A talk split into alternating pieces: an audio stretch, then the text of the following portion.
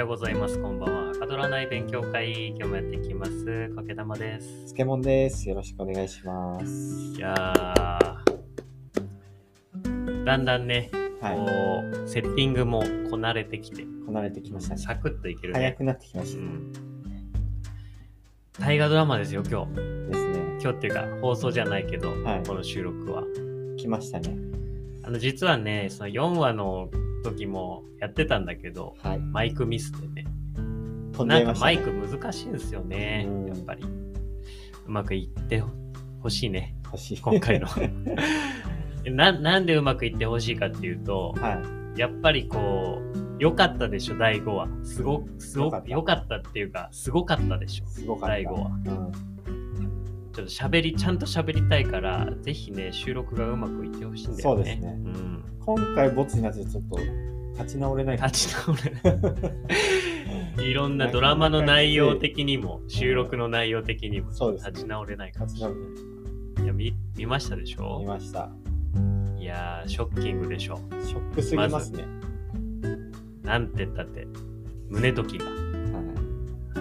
死亡フラグ立ってなかった気がするんですけどね。結構ね、まあ、普通に見てるとね、うん今思い返せばって感じなんですけど。第5話の中では結構立ってたよね。そうですね。うん、なんか、なんかこう、最後言いたいことがあるみたいなね、こともあったし、はいはい。こう、俺は、俺はこの世をこうしたいんだ、みたいな、はいなんかこう、ことをはい。いろんな人たちに今までずっと言い続けてきてやっぱり引っ張ってるイメージみたいなのがあったからね。そうですね。だからそれがこうフラグに僕的には見えてたけど、うん。うんやっぱもうこんな1話の展開でもうそこまでいっちゃうんだっていうね。よ。まままさか死ぬとはね、ラブリン。ラブリン。ラブリンが。愛之助さいやなんかぼ 僕と奥さんラブリンって呼んでるんですよね 愛之助さん初めて聞きましたね、僕。ずっと今日ラブリンラブリンラブリンが死んじゃってって言ってるんだけどなんかうまく通じないなと思ったらみんなはラブリンって呼んでないんですね呼んでなかったですね。愛之助か漬物のうちでは三郎。サブローって呼んでるそう。三郎。誰誰もちゃんと呼んでない。まあでもサブローは合ってるか。合ってる。サブローはね。一応役柄的にサブローだからね。そうでうんうん。いやー死んだね。なんか暗殺っぽい感じでね。ですね。うん。でも暗殺した人は本当はあの知らないんだよなあの人。何なんだろうな。あんなのにやられるかなって思っちゃいますけどね。結構ねラブリー強めな強めな設定でしたよ設ね。定だったでしょちょっとでも水を汲みに行った時も、もしやとは思いましたけど、ああそうだねちょっとでもドキドキしでも振り返った瞬間あんなねね。そんな殺し屋みたいなやついます？あのでかい巨体を音もなく殺すっていう。ハンターハンターでしか見たことないですよ。そんなやつでしかも結構視界がひら広けてた開けてたのに、見えなかった。接近してきたのがわからないぐらいのね、なかなかやりますな。やりよりますな。うん、強かったのかもしれないですね、あの人。まあ、今首ちょん回切りますから、そうそう、首ちょん切るシーンからだったじゃない。うんなんか戦で、その、山木の館を襲撃してみたいなね。山木じゃないか。なんか、その山木の側近みたいなところを襲撃して、で、隠れてたの見つけて、うん首を跳ねるみたいなね。しかもなんか超切れ味いいでしょ、刀とか。なんか足でやってましたね、うん。首の時は。昔はやっぱその正座させて首前に倒させて、あそうですよね。でその上からスパンって落としただけで一応首が切れるっていう、まうんあ、相当刀もね良かったんだろうけどですよね。骨までいけちゃうう。んなんか名刀になるとはい。こう確かねえっ、と今頼朝がうん。今頼朝さんが多分持ってる刀は、はい。えっと代々こう伝わっていく刀なんだけど、ええっ、と、確かこう首を落とした時に、ー、はい。うんと、どっちだったかな？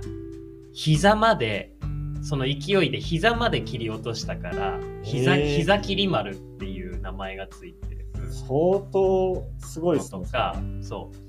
あとね、ゆくゆく義経がう、ん。義経が、須田くんがね、今回。ね、はいはい。す須田くんの演じる義経が持つことになるのが、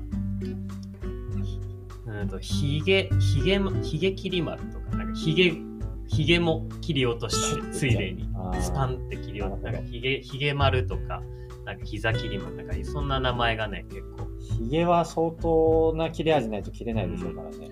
でも最終的にその名前ってどんどんどんどんあの変わっていくのでそのはい。はい持った人によって。うん。大河ドラマでやってる時代よりももっと前に、その鬼切り丸だか膝丸だかっていう刀は 主天童子とかなんかはい。妖怪で聞いたことあるでしょ、ありますあります。あれ鬼なんだけど、はい。その鬼を退治したあの刀があってはいはいはい。それも源氏がね源氏の先祖が退治してるんだけど、あ、そうなんだ。うん、それも鬼切り丸とか鬼丸とかっていうなんか名前がついててでもそれがどんどんどんどん先祖代々伝わってきて今回頼朝が持ってるとかなんかそんな感じだった。と相当切れるんですね。うん、なんか多分多分刀剣乱舞とかねいすごい刀詳しい人は知ってるんだろうけど、うん。ちょっと僕そんな詳しくなくてあれですけど。村正とか。あそうそうそう名刀のね、はいはいはうん、ででもね確か義経のその名刀はもともとそういうちょっとかっこいいようなうんうん。名前だったんだけど義経がもらった時はね名前が薄緑っていう名前になってた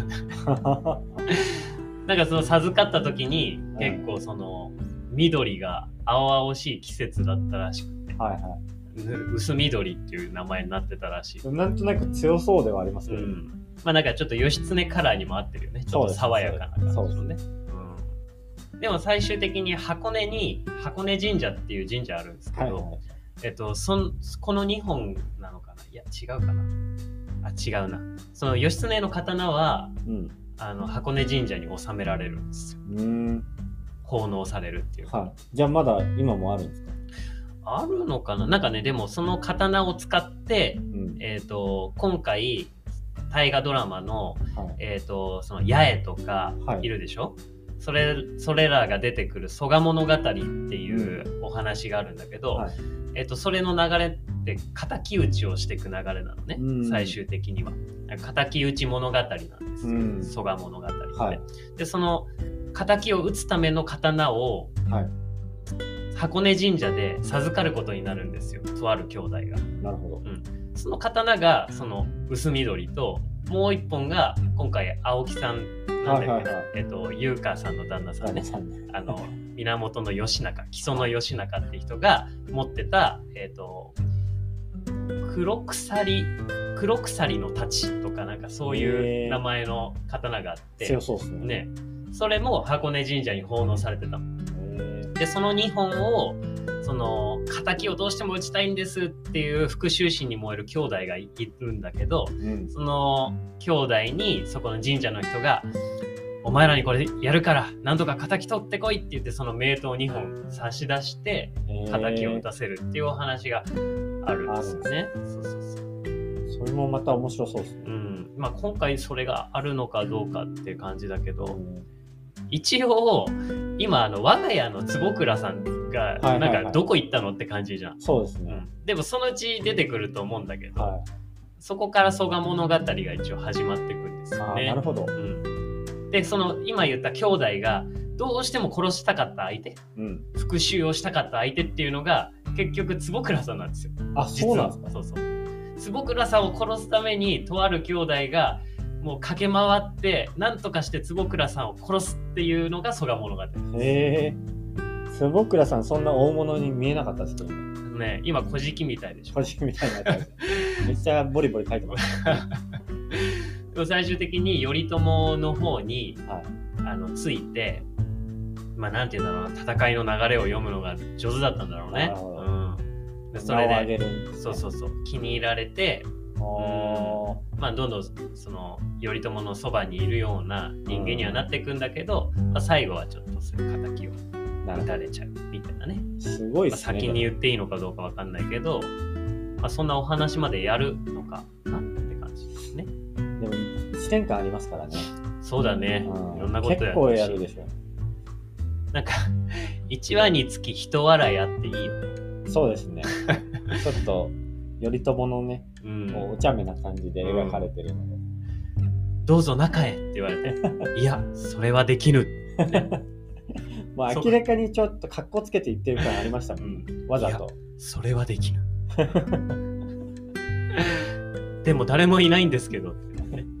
あ、そうなの？みたいな。やっぱ大泉さんすごいよね。いいですよね。うん。大泉さんにしかできないと思うできない頼朝はあの、あの感じは。最高、最高ですうね。ん、真面目なのか真面目じゃないのか分かんなくなっちゃいますよね。でも締めるときはねこうグッと締めるしね。ね。まあでもそんなねこう自由な感じに振り回されつつラブリンが今回。まあ、ラブリンもちょっともう、突っ走りすぎましたよね。あの人、人のこと聞かないじゃないですか。そうだね。そう。途中ちょっと、なんかイラッとする場面があったりとかして、でも、死ぬ前はやっぱり愛着湧いてましたよね。そうだね。うん、うん最終的には。まあでもこのこのね死がラブリンの死が義時にどう影響していくのかっていうね、うん。だからもう残すは北条っていうと結局時政と義時お父さんと義時しかいないんであ、そうそのほら戦う立場っていうかね。まあまさかはもちろんいるんだけど。義時が覚醒しないと。そう覚醒するでもね覚醒する瞬間が間違いなく来るのは知ってるんで。うん。もうねもう絶対このタイミングで覚醒するっていうのがあるの。なるほど。もうブチギレちゃうっていうタイミング。それ近いんですか？全多分ね9月ぐらい。辛い。早く覚醒してほしいんだけ9ど月。言い過ぎかな。7月ぐらいに来れるかな。7月ぐらい、うん。でもまあ、半年ぐらいうん。先になる可能性がある。そう。なるほどあと気になるのは結構女性陣なんですけど、はい。雅子とか、はい。宮沢りえさんとかあと八重もそうですよね、うん。歴史のこと知ってる風な立場からするとはい。もう八重さん死んでるはずなんですよ僕の中で。あ、そうなんですか。うん。なんだけど生きてるからはい。えっ、とこれはどうなるんだっけって感じでわかんないです。本当はそういう史実なのかもしれないけど。なるほど。うん、でも、八重さんちょっと立場的に危ないですよね。そうね。う。ん結構裏切ったりいろいろしてるからね。もう夫にも案内させさせちゃったりうとか、ね。ん。そうそうそう。あのー千鶴丸うん。があのいなくなっちゃってっていうのをもうなんて言うんだろうな。あのすぐに知って、あ、本当は、うん、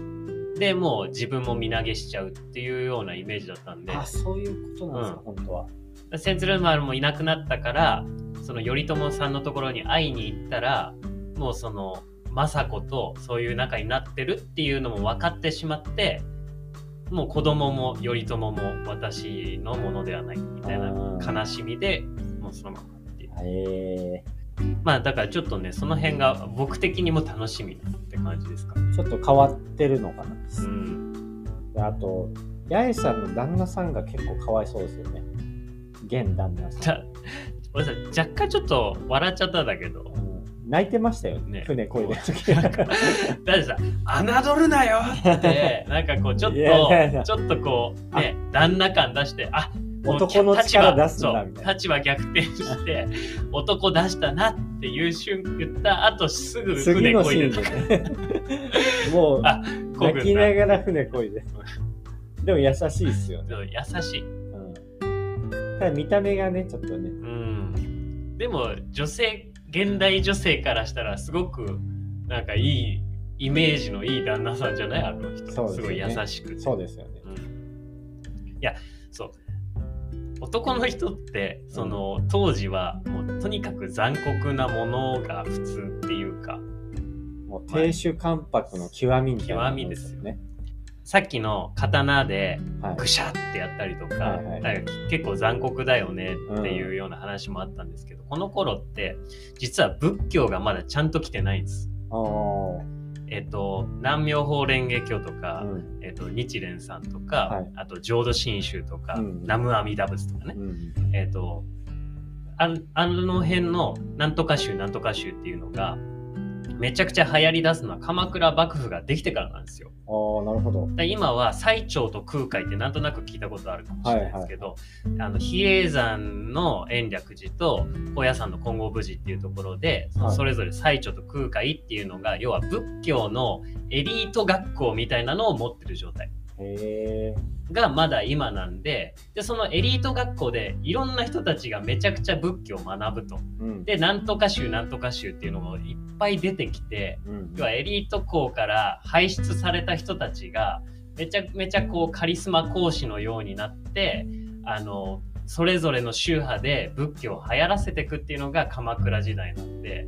実はまだその鎌倉、えー、と今の大河ドラマの時代での仏教はなんとなくああその比叡山でね仏教やってるよねっていう感じうーん。だからなんかそこにエリート学校があるのは分かってるけどはいはい。大仏が奈良にあるっていうのも分かってるけどただそれだけなんですよああ、そうなんだ。だからその仏教をあでも頼朝がさほら大泉洋さんが髪の毛の中に頭の中に仏像とか入れてたでしょあ。れはでもやっぱりみんなはなんすかそれとかそんな感じじゃない。要はあれはやっぱその地位の高いというか、はい血筋のいい人だから仏教っていう高いあの学びをしていたわけですそうそうね。してたからそういう話になってるわけでその坂東武士の北条とかの話からしたらはい。仏教ってっていう感じなんですよなるね。ほどね。だからあのお経を読むみたいなこともうん。陸はやってたけどはい。北条の方ではやってなかったものを今はやってたりとか、はいはい。だから身分の高い人たちはなんとなく、うん、そうきらびやかな生活の中で仏教をやるっていうのもなんか一つのステータ。スのような。そうなんだ。だからなんとなくその仏教ってものがないから残酷なことをできちゃううん。みたいなね恐れがないっていう時代でもあるわけですね。なるほどね。でも今とりあえずとりあえずねとりあえず。とりあえず今めちゃくちゃ頼朝さんピンチでしょ。うん。大丈夫。もう、こっから立て直すビジョンが思い浮かばないでしょ。思い浮かばないですう。ん、三浦は仲間なんですけど、やっぱりその間に三浦と北条の間にねうん。あの地理的な意味で間にドカンといるのがその大場っていう大場さんね。国村隼人さんはいですよね。でそれの部下で中村獅童さん演じるうん。武将なんですけど一応、はい。梶原の景時とかっていうのがいるんですよ。めちゃめちゃ強そうですよね。うん、強いし頭もいいし、うん、陰湿だし、う。うんん、なかなかその出世するにはもう申し分ないステータスですよね。でもなんか、うんなんかちょっとお酒飲まなかったりとか、なんか、なんか考えてんのかなっていう感じがします、ああなんかこううん、ちょっと企んでる感。うん。うんうんうん、でもやっぱその先見の明じゃないけど、うん誰につくかみたいなあの時も大場についてたわけじゃないですか。はい。誰につくかっていうのをすごい常に考えるような人ね。だと思うんですよね。であのまあちょっとあれなんですけどうん。あのあの人だけ要は探してるとはい。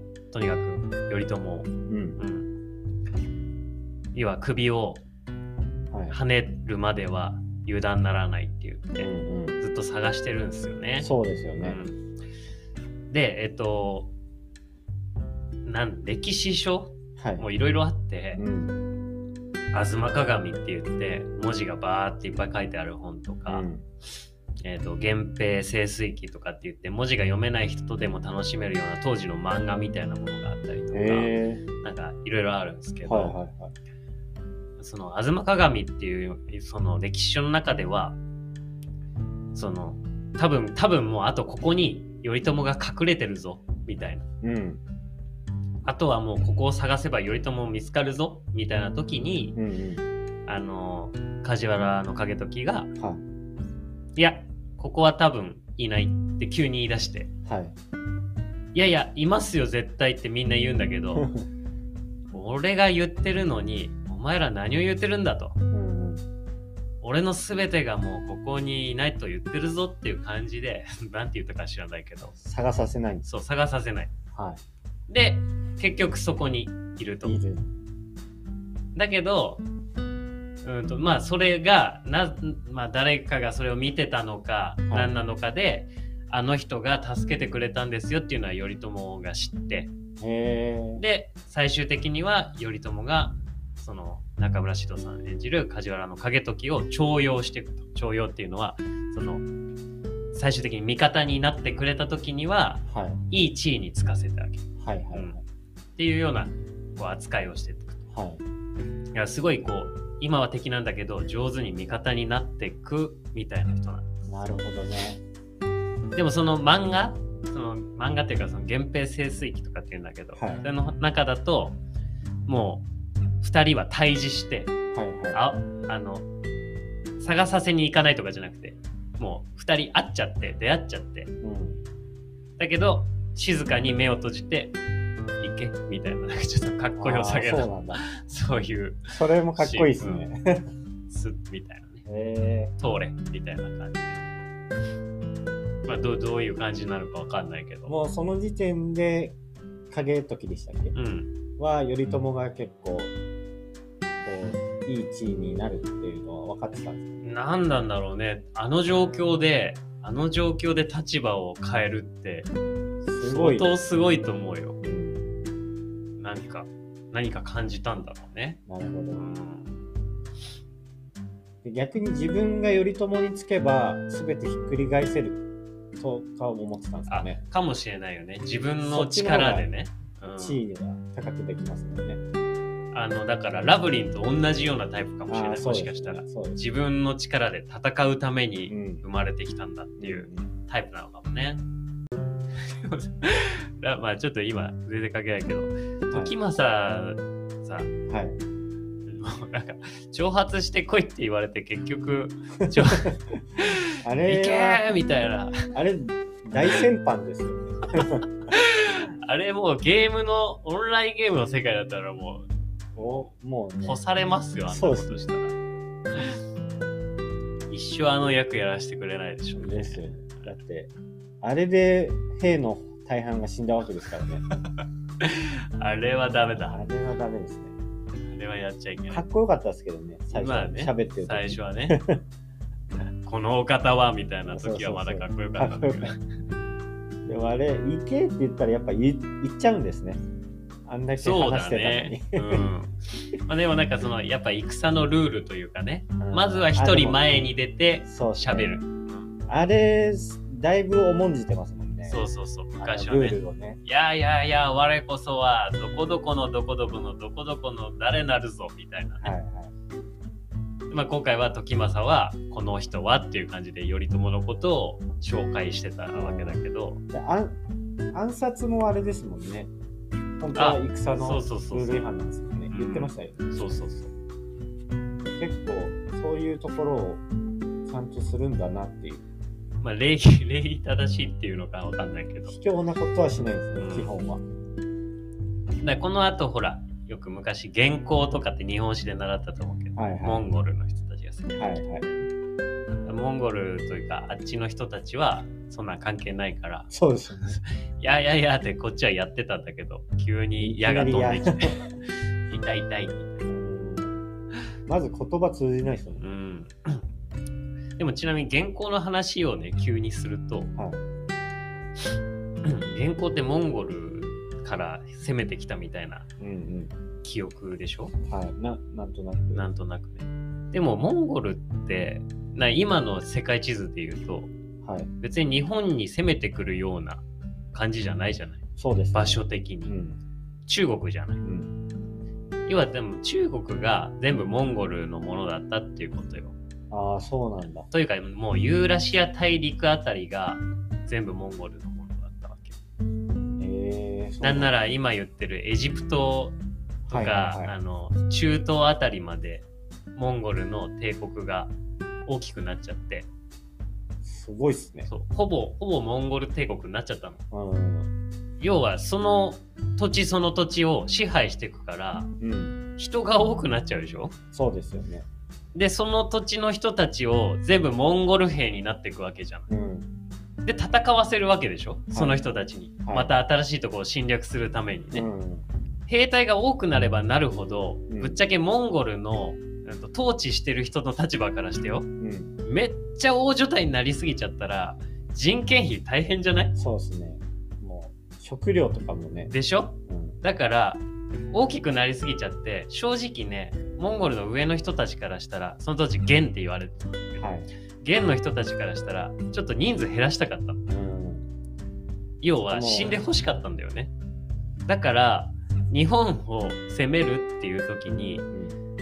あれモンゴルが攻めてきたよって習うんだけど、うん。実は攻めてきたのはモンゴルの人たちがこう何攻め滅ぼしていった土地の人たちがなんとなく寄せ集めでえできた軍隊が君たちさとりあえず海渡って攻撃してみてよかったら 要は死んでも死ななくてもどっちでもいいわけモンゴルの人たちは。人数が減るだけだから。ー、そうですよね。だから右往の州というか、うん統率の取れてないような人たちがいっぱいいたんだよねなるほど。だからそのまあ矢とかはバンバン撃ってくるけどそんな戦のルールとかないからうん。ただその水軍としてあの、はい。海軍のその技術としてめちゃくちゃすごいかっていうとなんとなく寄せ集めで船で来た人たちだからあじゃあ、全然連携も取れてないし。そうそうそううん。で日本の伝説では神風っていうのが吹いてはい。船がどんどんどんどん転覆していって、はい。が日本がなんとかその元の攻撃からまあ耐えることができたっていうか、はい元をやっつけることができたっていうふうに日本史では習うんだけど、うん。実際のところはその海軍というか海の戦いに慣れてもない人たちが行けって言われてきたから。そう なんかね当時の台風の記録とかも残ってないんだってああ、そうなんですか。そうだから神風が吹いたって言われてるんだけどそんな記録はどこにもないうん。だけど海が海で船がどんどんバッタバッタひっくり返ってったってことはどういうことかっていうと要はちょっと下手だったっていうね そういうことになります。そうそうモンゴルってそんな強いんですね。そうだねあのこの大河ドラマシリーズじゃなくてはい。あの通詞の方でもヒヒッタイトとかああ、はいはいはい。言ってたじゃないですか、はい。あれも全部遊牧民で要はその土地をこう移動しながらうん。その生きてる人たちはやっぱ結構強い強いんだです。かね。うん。あの、お肉を、うん。あの、馬に乗るときに足を乗っける場所あるでしょ。はいはい。で、そこに、なんかね、お肉かなんかをうん。そこに乗せて、はい。もちろん直では踏まないんだけど、うんなんかに包んでお肉をそこに敷いて、で、それでパカラッパカラってやってるうちに、はいそこを踏まれるじゃない。踏まれますね。で、それでおミンチみたいになってって、こう、ぐちゃぐちゃなっていくと。はい。でそれでそのお肉がこう柔らかくなっていくはい。